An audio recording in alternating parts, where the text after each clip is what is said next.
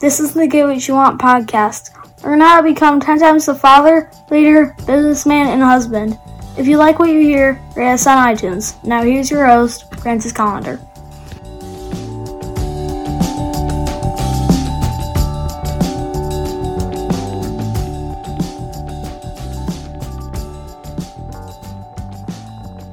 Hey, glad that you're here.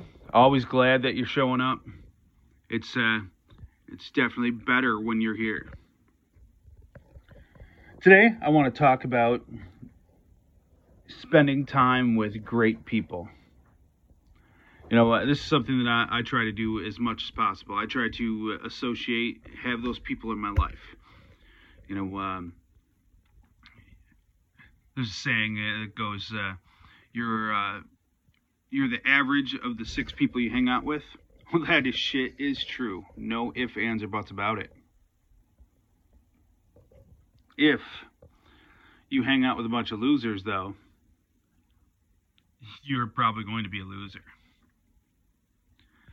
Now, it if you spend time associating with criminals, at first, you kind of just go, oh, well, that was that was kind of crazy. That was a little shocking. And, you know, maybe maybe it's not all that quality. You see this crime for the first time, and it doesn't it doesn't you know really thrill you. But you see it over and, and over and over and over again. It becomes your reality. So you end up becoming a criminal. Criminal by association.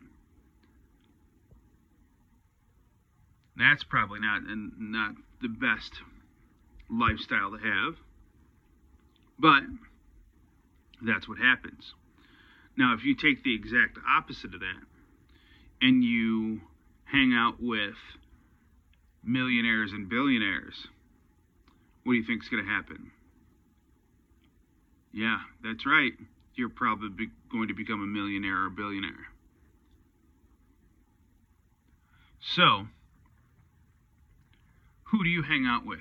Who do you associate with? Now, I'm not saying kick your friends to the curb because they're pieces of shit. But maybe, maybe you need to up your game and start hanging out with better people. Yeah, that it might help out. Better people, better lifestyle, lesser people, lesser lifestyle.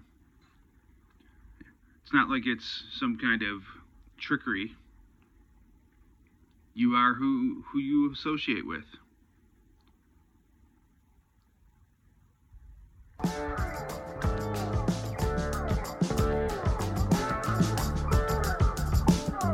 Get more at piperseats dot com. Have an awesome day and get after it.